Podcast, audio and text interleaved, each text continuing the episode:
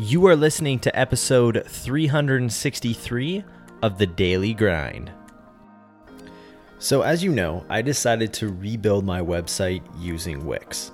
After years of frustration with just putting up with what I had, I decided to start with a blank slate and design my website the way I wanted it, and that's why I chose Wix.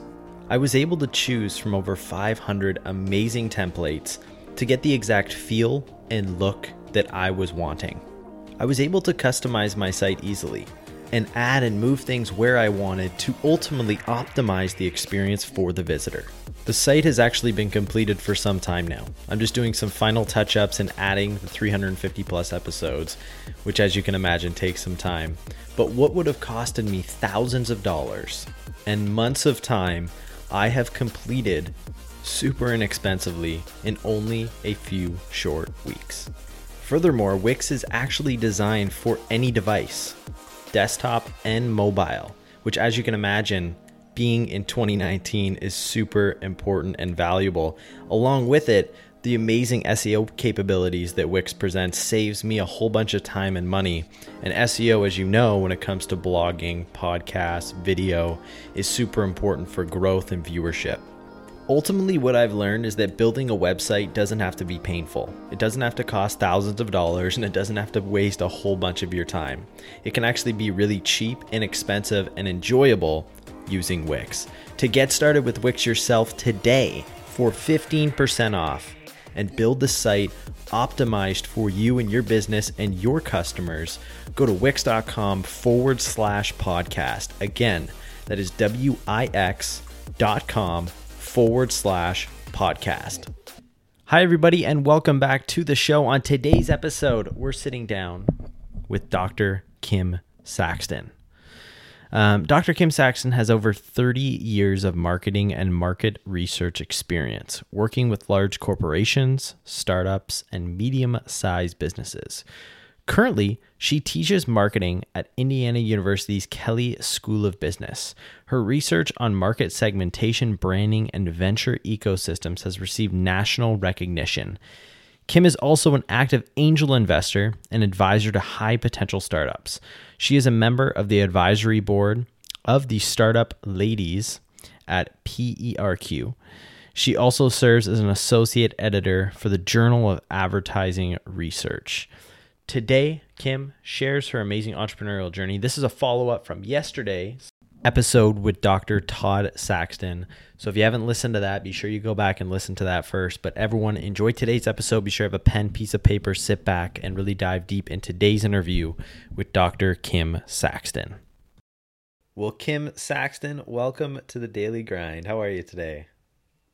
Most excellent. But I like to start most days feeling most excellent because I find I'm a lot more effective that way.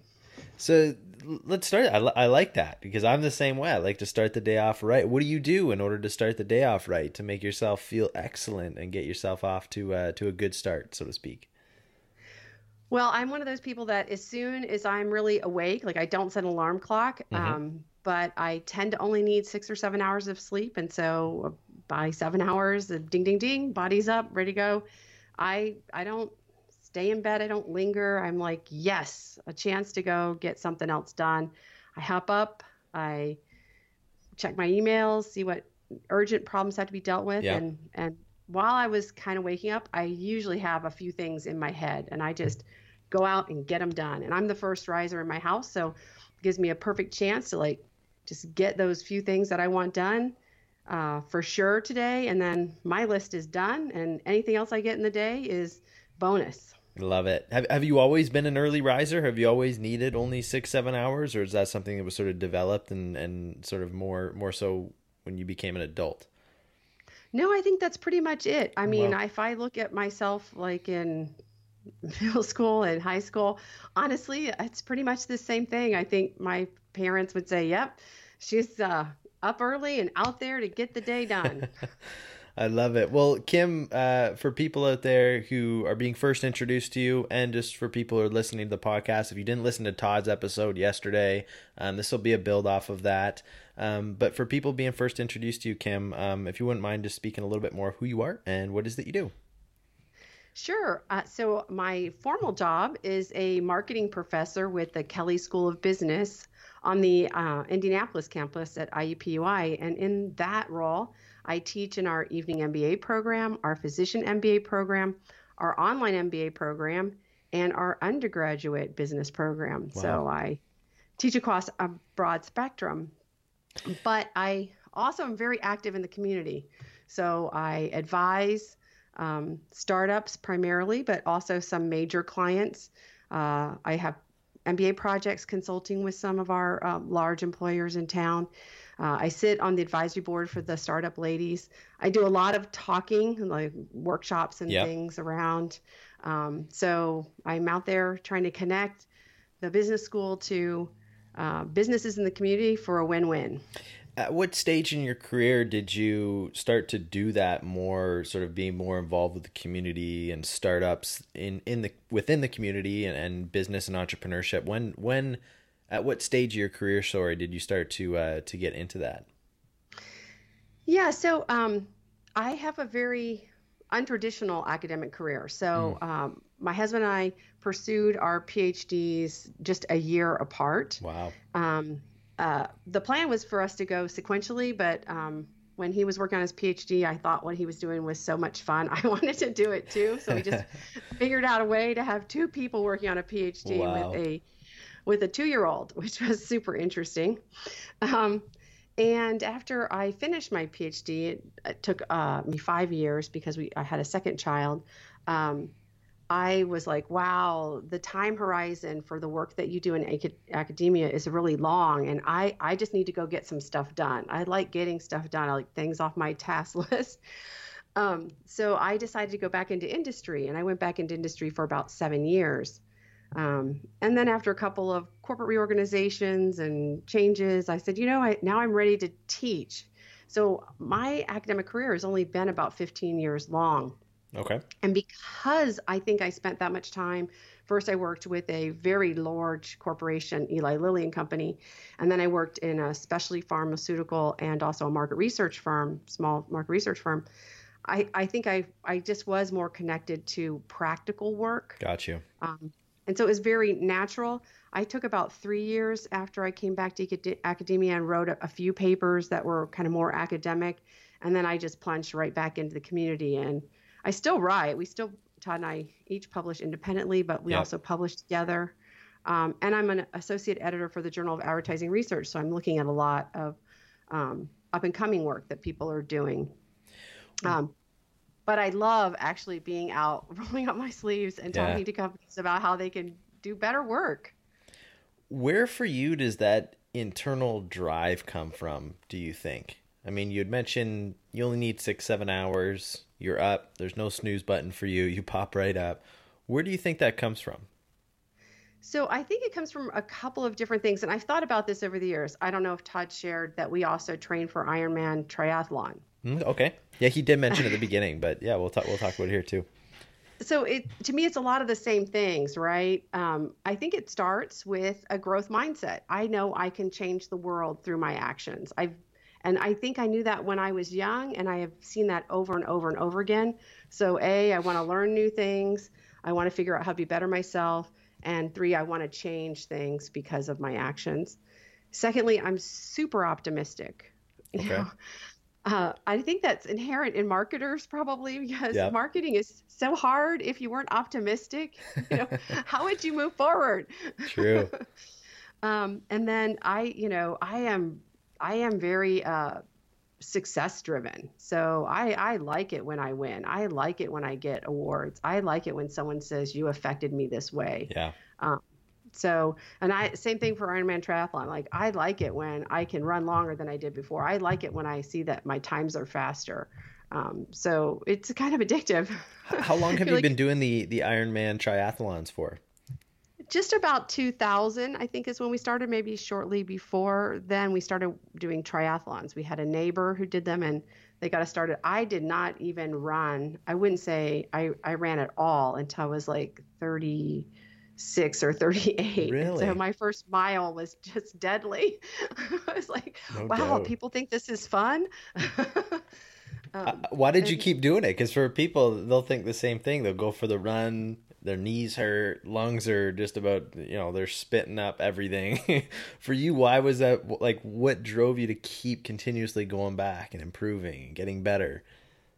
I figured there had to be I was doing something wrong, and so okay. I, I, started by saying I got to figure out how to do this right. I mean, there's people who run marathons and think this is fun. So if I ran a mile and want to die, I'm obviously doing it wrong. Um, and I still work. I mean, that's the thing I work at the most. That's the hardest for me with the triathlon. Um, but um, I I work at it, and um, I have my little wins, and so I uh, do some training with uh, women's groups on grit, and you know I can really draw from my running experience as a, a yeah. way of building grit. I think it's super. Like I think that's a an undervalued um, quality in someone if they're trying to get to that next level. You need like pure grit. Because there's times even in entrepreneurship where you know that first mile it sucks but you need to continuously keep pushing through and building that muscle. And you know one of the things i found and i'm sure others have too i don't know if everyone can verbalize this. So my first job out of college i called people on the phone to talk to them about their job. It was competitive intelligence and um, acquisition planning so i did like 10000 interviews and i would say i felt the same way with this whenever you start something new it's dreadful. Yeah. You would look at the phone and be like, no, I don't want to. And your first, whatever you do, your first few, call it, I don't know, three, five, maybe even 10, they're bad. And it's yeah. a bad experience. but then something unlocks your persistence and you're sorting out how do I make this better? Um, trying, experimenting little things all of a sudden, boom, you've unlocked something and you start to see these successes. And you have to kind of hit that ugly bit in order to truly break through and then I think enjoy that success. A hundred percent. It's funny you mentioned that about the your first job on the phones because that wasn't my first job, but I feel like that was the job that took fear more out of me and I was like just selling international real estate and I had to cold call people and it was yep. it sucked so bad at the beginning. Um, but actually over time you actually learn to I, I actually somewhat enjoyed it. Um, and it's yeah. and it's one thing you had mentioned like the just persistence and just understanding that just because five people may have told you you know to go somewhere doesn't mean that the next one will. Maybe they need your help. You just got to keep pushing through. And you know, maybe the one, the first five that told you to go somewhere, uh, you asked the questions badly. Bit, you yes. weren't smiling. Yes. You weren't having fun. You didn't intrigue them. And by the sixth, you finally figured out, well, if I don't mm. start having fun, they're not going to have any fun either. that is so important. And your energy and the way you say things, like it, it, all people feel it. Like I'm a big believer in energy. Like you're the energy yep. you put out is the energy you get back. And I think that that's so important for people to understand because even if they hate their job, I still think you need to be putting out good energy because you never know what interaction may be the springboard to something new for you. I completely agree. And I am really fortunate that I've had some great students. And mm-hmm. not infrequently, my students will say, Oh, you were, you made this, you know, class so fun. I really appreciated learning from them. And I always tell them, you get back what you put in. When yes. you're engaged, I'm engaged. If I'm engaged and you're not engaged, you know, how much fun is that for me? it, it must be tough teaching and trying to because you're, you're going to have students that are really engaging and then students that aren't and then you're trying to make them be engaged like it must be a tough balance there. You know um, it is and it isn't. One of so i am one of those you know i'll be honest i was that a a plus student take all the extra credit okay. you know look at the world like how how come i missed two points? kind of a thing. So it's hard for me in the classroom because i think all students should be like that. Yeah but I've learned they aren't. Mm-hmm. You have to accept people from where they are now, and you have to figure out how to help them get better than where they are now. And that's my goal. I, am not going to take someone who hates my subject and make them love it, but I can let them have a little fun. Yeah. I can break them out of their mold. And I just try a lot of different things in my classroom in order to try and help them break through. Some people don't. I mean, you can only take the horse to water. Yeah. um, and I ha- I've learned how to be okay with that. I mean, I try, but you know, sometimes it just doesn't work, and you have to be okay with that. How important is it to try to like relate? I want to say relate, but like how important is it when you're when you're say speaking on a subject to relate it maybe to to people's experiences so it kind of gets them connected more? So for one in you've got a classroom of 60 people you can't even begin to understand all the experiences. So one of the things I, I, like to do is create experiences mm. in my classroom. And then Love we it. all learn from that right? I like that. Um, there are kind of two philosophies about learning probably more than two but two that i i sort of go back and forth between. One is do you uh, into the water and let them start to drown but fetch them out before they drown Yes. Or okay. teach them perfectly how to swim on land and then at the end push them in. Mm, right? Yeah. And so I, I think about, well, in order to get this learning experience, which way does it need to be for them? And so some things I push them in the water and say, "Oh, look, grab the ring." and sometimes I, you know, walk them all the way down to the end before saying, "Okay, now you can jump," um, because of what I'm trying to accomplish. I like I, I needed you as my teacher because I'm I was the opposite. Like I I sucked. I, I want to say I sucked, but I was disinterested, and I feel like I was disinterested because I didn't have people like you teaching me who would try different things and get us engaged. Like I needed that. so I had a really good learning experience this semester. I teach quantitative courses. I went to MIT as an undergrad. I'm very quantitatively okay. oriented, and a lot of marketers are not. And um, I had. Uh, I, I set up something on my final exam with a question that said, reflect on what you've learned. Because I wanted to see what the class was thinking. And I, like I was really, I was pleased. Thank you. Um, with the students who said, what I learned is that this subject matter is not for me at all. But I appreciate the way I was taught. I that's that's really good. I think that's great. I'm I'm good with that. Yeah. you know? I think people so much they think that, and this is just in school. It could be with with anything. If the if they start something, they feel like because it's been instilled with them through say their parents or just social pressure that they need to stick with it right like oh yep. I, i've started this i've been doing it for five years i can't give up now i just got to keep pushing through in 20 years i'll retire whatever um, but I feel like people have the inability to adjust because of the pressure and, and what you're taught. I think that's true. And in my quantitative courses, I do make it really easy for students to say, nope, uh, uh, I'm out. Uh-huh. And I know, you know, you should do things that connect with you. You should try things. And maybe they feel awkward at first, but maybe you you adjust to them or not. If you don't adjust, you should move on to something else and yeah. do something that really connects with you. It's way more fun. It is. It's and it's like a lot of people and this is for people listening like they're they're starting businesses and I feel like a lot of them go through that stagnation period because people tell yeah. them you know find what it is that you love to do and like that you're super passionate about and the great advice but there's certain people who don't know the answer to that and instead of trying they just think that the answer is just going to come to them one day it's interesting how how that piece of advice although is is very valuable oftentimes holds people back more than it helps well, I think you have to try a lot of things. Yes. And, and this is so true in uh, startups and particularly in marketing for mm-hmm. startups.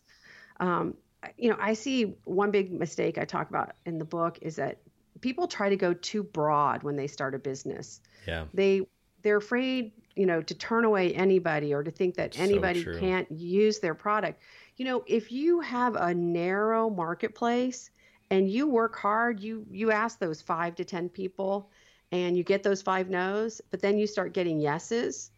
It's so powerful. But if you get to those 10 no's, then you need a different focus. Um, and, and that's what I encourage people like, okay, that sounds like a great hypothesis. Let's see if this target really does need your product.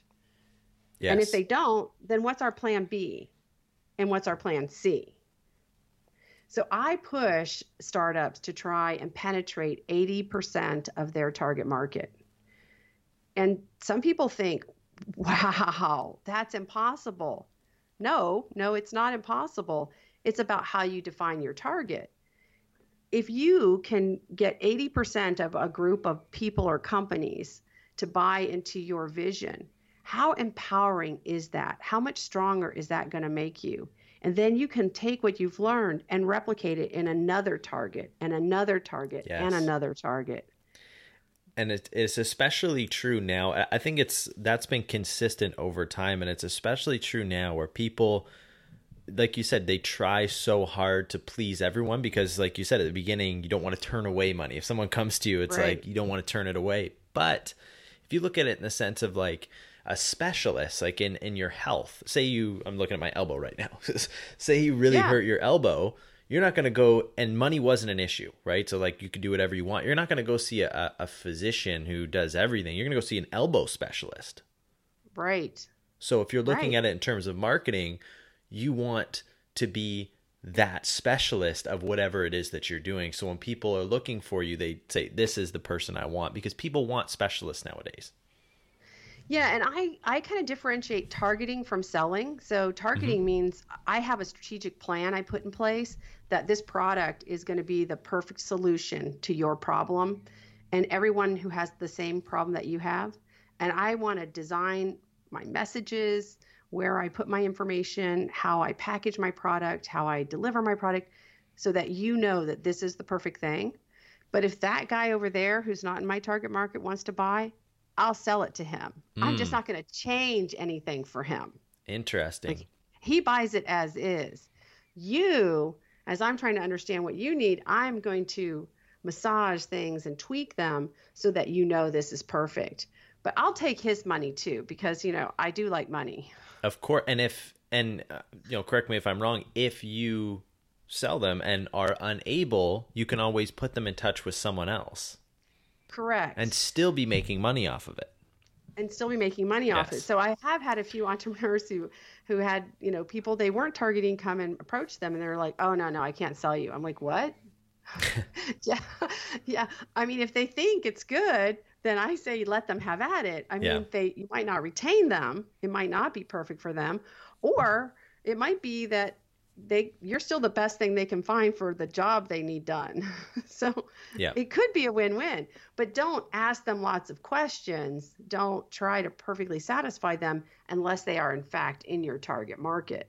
Hmm, that's super interesting. So, it's yeah. hard sometimes i think for people to get that straight because yeah. people do say like if you target your you know you're taking only a tiny slice of the pie you've left the rest of the pie. I'm like no no i want to be perfect for that slice of the pie. Yeah. I'm happy to take everybody else's money. Yeah but with marketing right like if you try to market to everyone it's it's way too expensive way too broad just doesn't work. And what you have is a message that connects with nobody. Yeah. So that the key is that you understand your target's needs so well that you know how to talk to them about the product. You know what the product needs to look like. You know what the service needs to look like. You know you you you are almost like in their minds.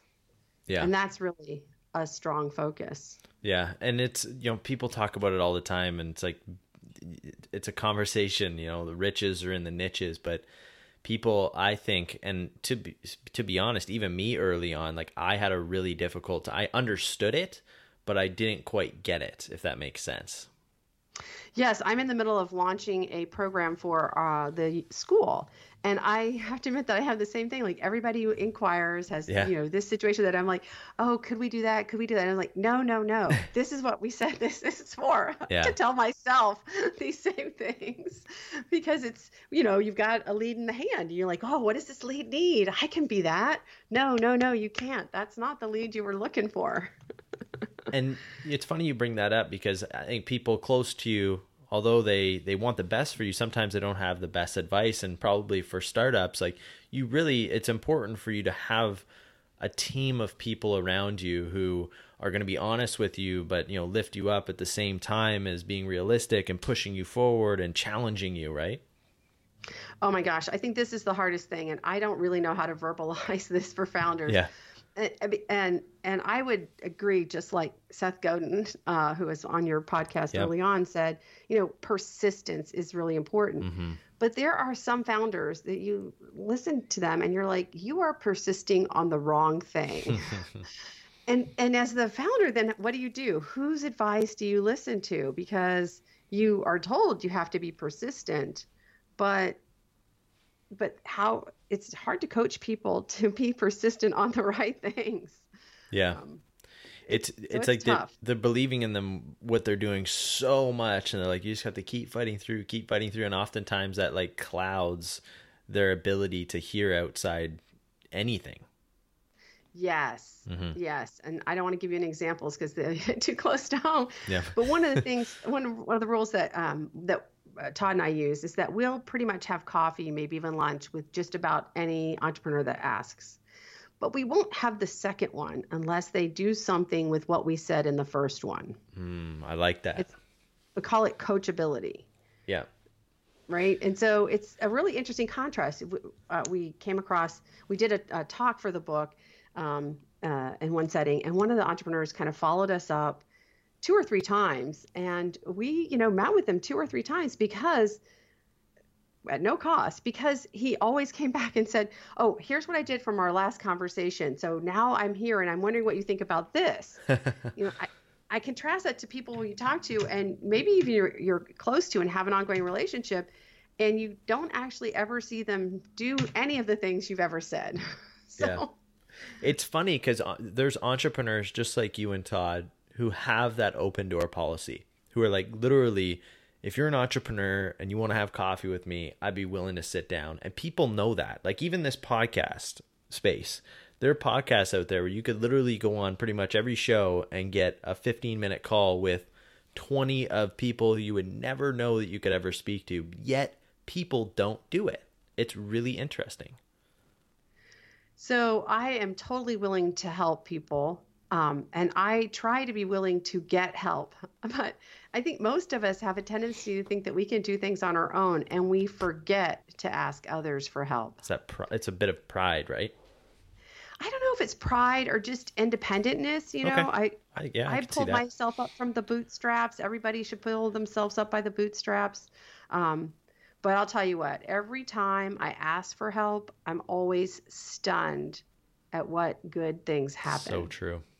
I sort of try to ask for help more often, not too often, but more often. Yeah. And I think that's that's something that more people can do, and it's even for me. I'll admit to it. I feel like I can ask for more, um, but at the same time, you want to give. Like I have this mentality of like give, give, give, and oftentimes you give so much and you forget to ask, or you feel guilty about doing so. But it's just not the right way of thinking. It isn't because there are people, and you don't know sometimes when you're asking for help from somebody how that is actually being a help to them. Mm. Right. So that adds purpose for them. Um, so, one of the things I also say is marketing is not a solo game. And so, uh, as the marketing professor on this book, you know, I've kind of uh, been out leading the charge on our marketing efforts too but I need people to talk to. So I have a yeah. tribe of people I send things to and say, like, read this. Does this make any sense? What have I missed? How can I make this better? Because um, you just can't do it all by yourself. You're just talking to yourself in an echo chamber. It doesn't work. So true. Well, Kim, for people out there who want to grab a copy of the book, um, first of all, where could they get where could they get it? Um, and second of all, where's the best place they can you'll follow along on your journey? Sure. So the book is The Titanic Effect um, Successfully Navigating the Uncertainties That Sink Most Startups. It's available broadly. Uh, um, six or eight online retailers is for sure Amazon, um, awesome. Barnes and Nobles, you know, all the the group. We have a website www.titaniceffect.com and we have some special resources for your listeners at Amazing. backslash daily grind Kim. Um, so check those things out, some tools from the book, and uh, easy access to buying if you want it. And we also have a um, a weekly newsletter we send out with like our latest ideas. That's um, great. And people can sign up for that on the uh, website as well. And every Friday morning, you'll get a cheery little note from us. Amazing. Well, I'll share all these links to make it super simple to grab a copy of Todd and Kim's book and also subscribe to their newsletter, which they send out every Friday morning. Now, Kim, the way we end the show here on the Daily Grind is we're going to give you the floor, and you have the opportunity today to share with our audience the thought of the day. So, one thing or one thought that we can all go home with today.